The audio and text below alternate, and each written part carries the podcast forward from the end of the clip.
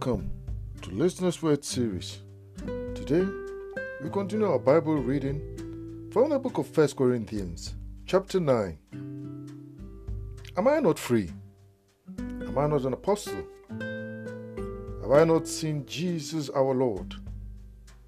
Are you not my work in the Lord? If I am not an apostle to others, at least I am to you. For you are the confirming sign of my apostleship in the Lord.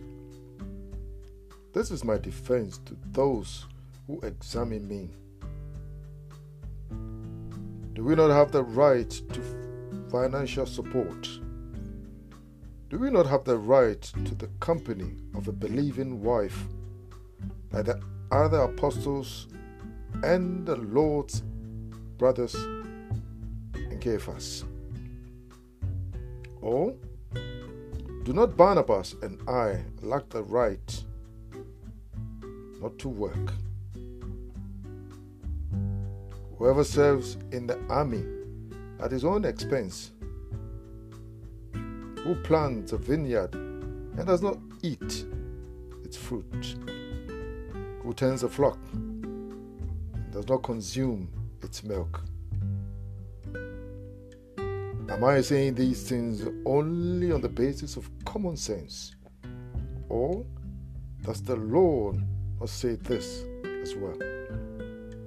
For it is written in the law of Moses Do not muzzle an ox while it is treading out the grain. God is not concerned here about oxen, is he? Or is he not surely speaking for our benefit? It was written for us because the one plowing and threshing ought to work in the hope of enjoying the harvest. If we sowed spiritual blessings among you, is it too much to reap material things from you? If others receive this right from you, are we not more deserving? But we have not made use of this right. Instead, we endure everything so that we may not be a hindrance to the gospel of Christ. Do you not know that those who serve in the temple eat food from the temple, and those who serve at the altar receive a part of the offerings. In the same way, the Lord commanded those who proclaim the gospel to receive their living from the gospel. But I have not used any of these rights, and I am not writing these things so that something will be done for me. In fact, it will be better for me to die than no one would deprive me of my reason for boasting. For I preach the gospel. I have no reason for boasting because I am compelled to do this. Woe to me if I do not preach the gospel. If I do this voluntarily, I have a reward. But if I do it unwillingly, I am entrusted with a responsibility. What then is my reward? That when I preach the gospel, I may offer the gospel free of charge, and so not make full use of my rights in the gospel. For since I am free from all, I can make myself a slave to all in order to gain even more people. To the Jews, I became like a Jew to gain the Jews. To those under the law, I became like one under the law, though I myself am not under the law, to gain those under the law.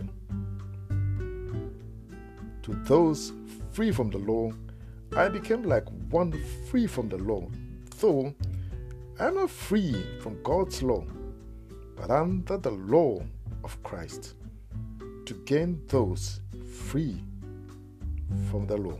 To the weak, I became weak in order to gain the weak. I become all things to all people, so that by all means I may save some. I do all these things because of the gospel, so that I can be a participant in it. Do you not know that all the runners in the stadium compete, but only one receives the prize? So run to win. Each competitor must exercise self control in everything.